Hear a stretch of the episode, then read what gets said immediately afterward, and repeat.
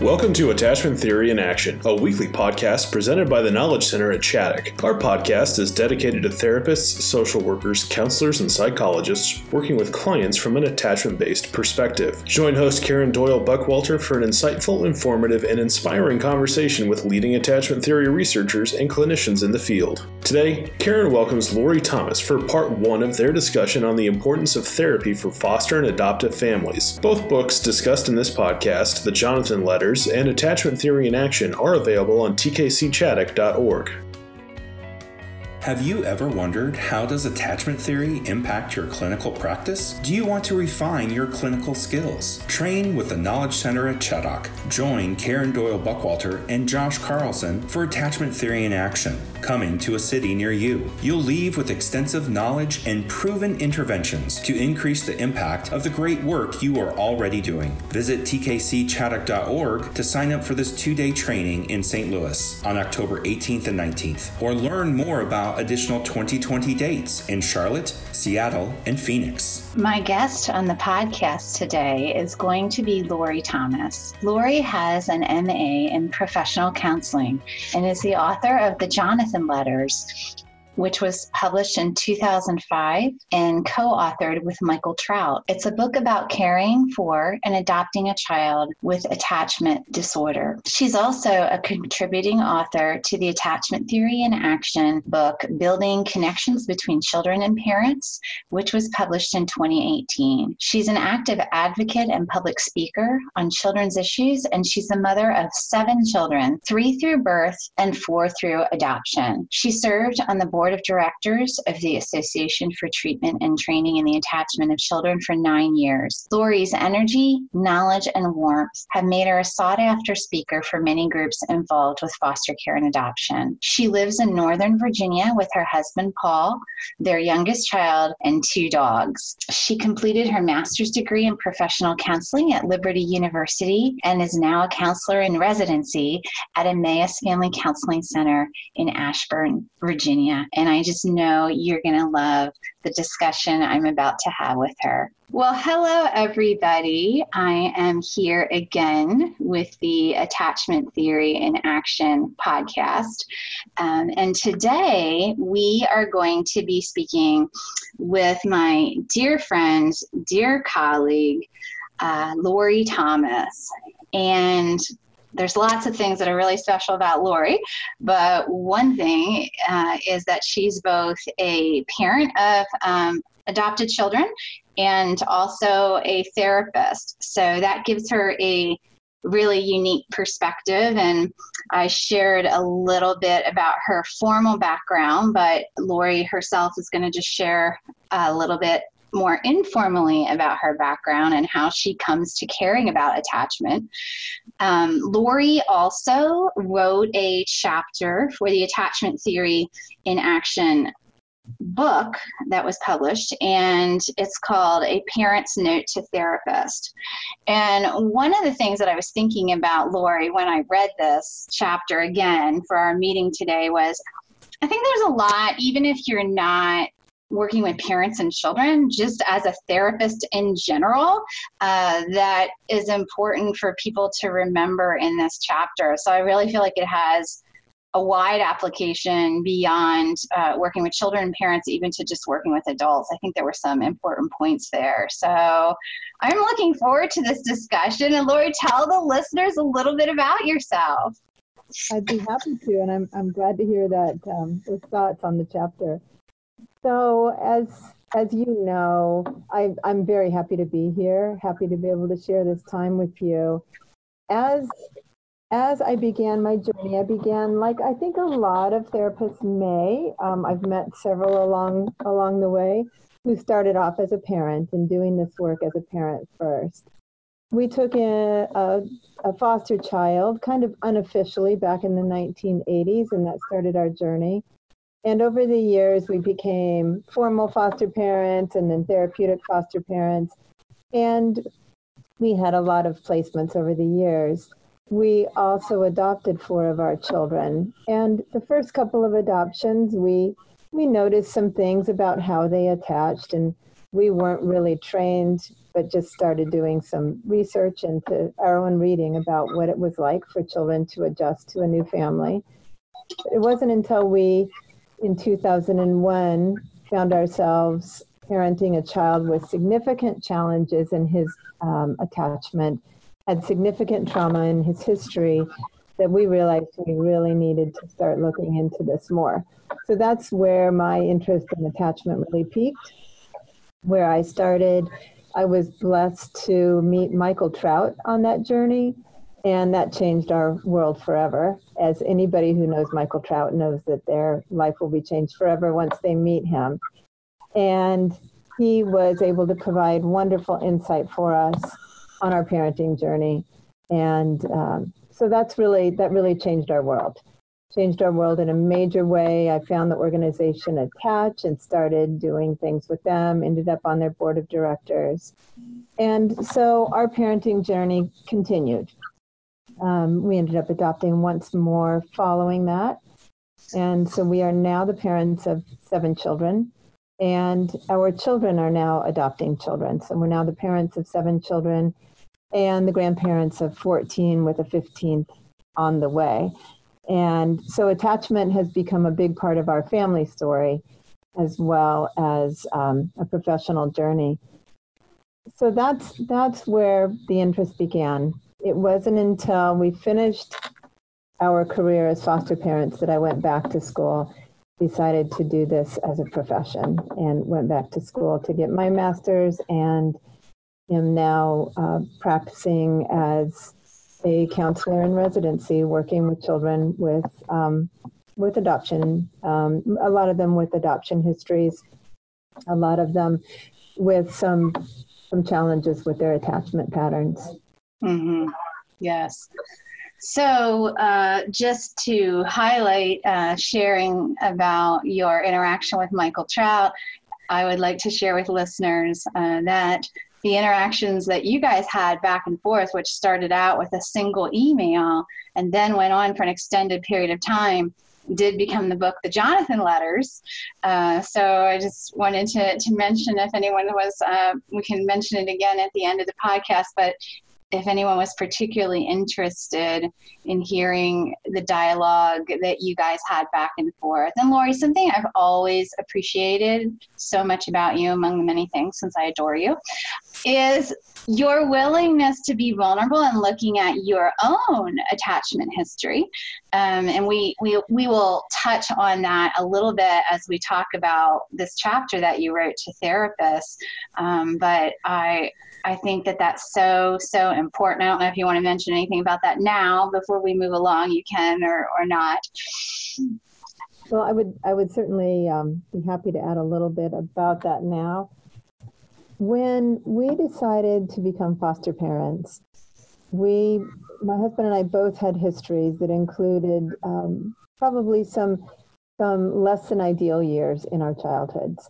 And so we both knew what it was like to be a child who really could use somebody to come alongside them. We decided to become foster parents partly because of that. Then, when we started working with our own children, and especially the children who had more significant challenges in their histories, I realized that um, the very person that I swore I would never be as a parent was starting to emerge in me. I, um, as I saw on a towel recently, I opened my mouth and my mother came out. And not the parts of my mother that I planned to use in my parenting strategies, but parts that I was not happy about.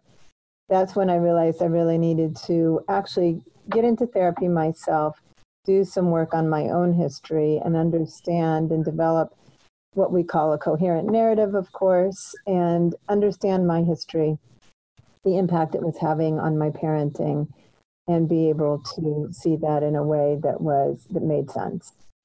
Yes yes. Uh, so so important that we're willing as parents to look at that. You know i had my granddaughter sleep over this weekend and she was refusing to go to bed for over an hour and coming out of her room and i got kind of frustrated and had a similar experience of like oh you know, I really don't like the tone that I'm I'm turning into my mother now with my grandchild, you know, thinking that uh, I have some of this under wraps, but you know, it can still eke out under stress, can't it? You can, and knowing better doesn't always negate that potential. Yes, yes. So, but such an important, important piece. So now I'd like to ask you. I know you had some really good experiences with therapists uh, as you were trying to work with the children that you were bringing into your home as foster children and children you were uh, planning to adopt. But I know you had some really not so good experiences. And part of that was the impetus for this chapter actually like, hey guys, really, this is what I need you to know.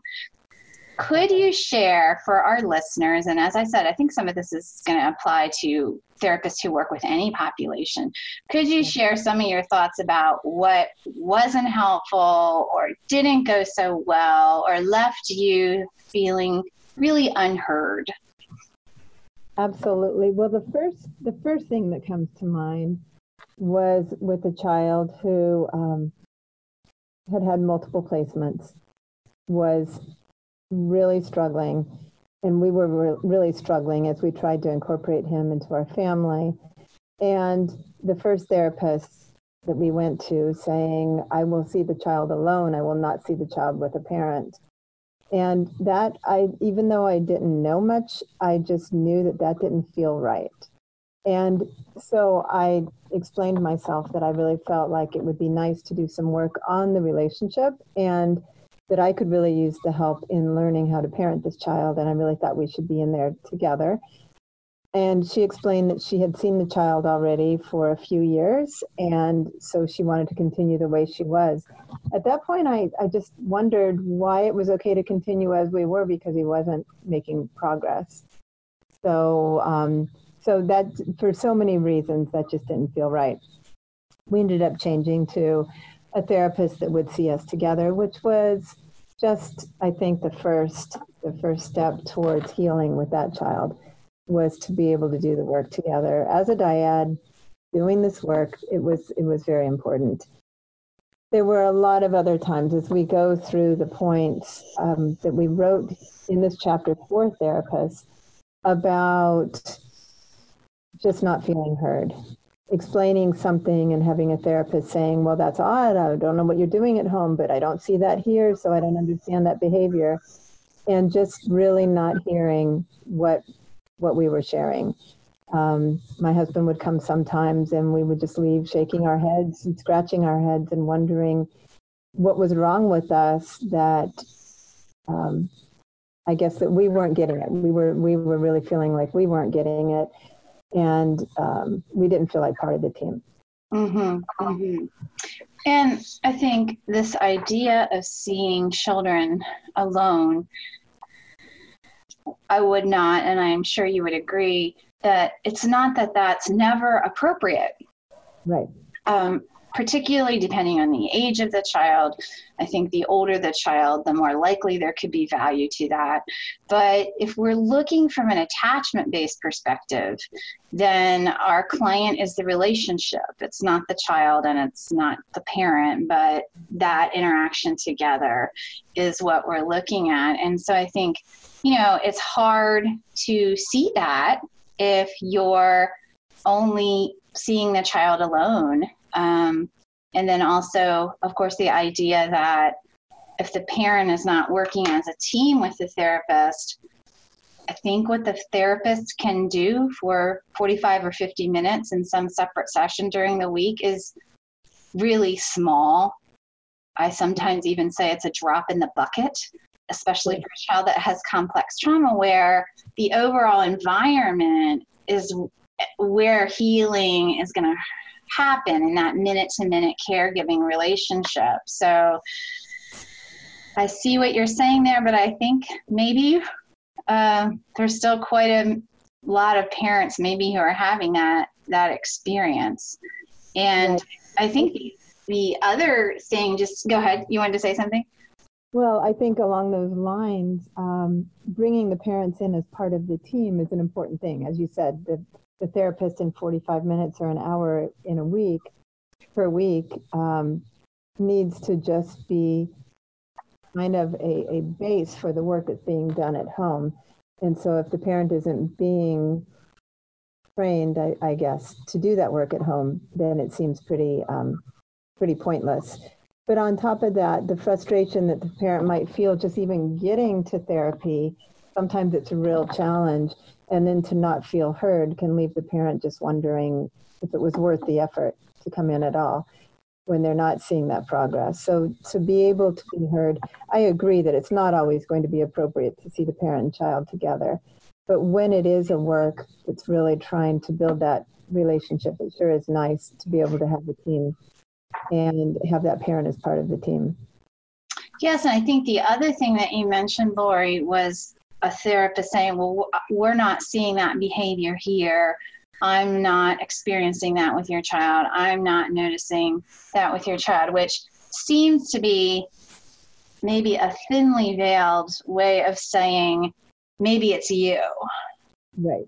Right? I think that that can feel like that to parents.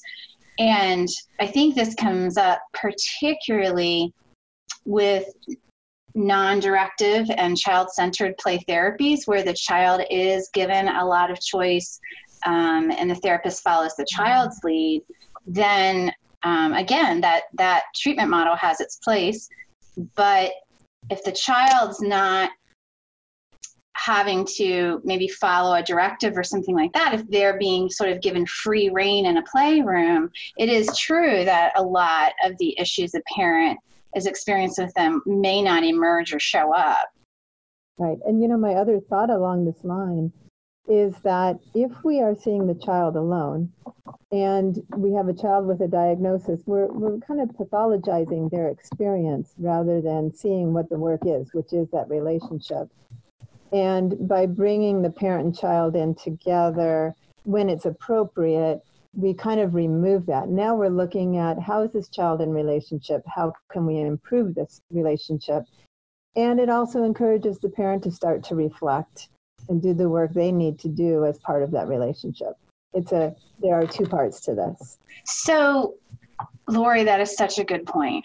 And when we um, do our in-home intensives that we do at Chaddock, we tell the parents, tell the children we're here for the whole family. The whole family needs help. Mom and dad need help. Sisters and brothers need help. You need help. Everybody needs help with the family getting along better or or however we want to phrase it but the idea that this is everybody here has a piece in this i think and having that family systems perspective rather than pathologizing the child that is like such an important point that you bring up lori. What about the parent and now you putting on your therapist hat and maybe this doesn't happen because of of how you're explaining to people that you practice or marketing your practice but i know some people come to me often therapists to say well i'm working with parents that just want to drop the child off and and then come back and pick them up or i've myself had parents who want the nanny to bring the child and there's not even a little chat before or after the appointment with the parent. Um, or in foster care, you know, we're going to have case case workers or, or other people drive the child back and forth, and there's just not not going to be inter- any interaction. So there may be some therapists that are thinking, "Oh wow, Laura, you sound like you really want to be involved." I agree. I want pa- parents involved, but they're saying, "No, I don't want to be involved." And I think sometimes therapists feel like the message from the parents is fix the child and sort of leave me out of it here? Well, and that's a really, really good question. And I think there's two different options there. One is to somehow engage the parent if we possibly can, and if it's appropriate. Sometimes it's not appropriate, sometimes they're not available. You're right, sometimes the child is being brought in by a caseworker or other things. So then I think the focus changes a little bit um, while I can certainly make some some goals working with this child, are we really working now on more reducing anxiety and giving the child some tools, some some other things that we can work on but I really think if we're doing true attachment work, then then later there's going to need to be a, a second phase of this work um, in order to make that progress. Looking here, you know, one of your points is uh, help help us as we attempt to help our child. And before we go to a break, I'd like you to talk a little bit about the spirit of that statement that you made in the chapter that you wrote uh, help us as we attempt to help our child. What was behind that? So, these points that I make are actually something that I now use as a promise to my parents when I begin working with them. I give them this list of things we're going to talk about next. And I, I tell them, hold me accountable to these promises. This is something I want to do. And um, the first one, help me or help us as we attempt to help our child, is that I'm coming alongside you as part of your team. It's the parent and the child, and the therapist coming along to help them. I can't do in 45 minutes um, all that much.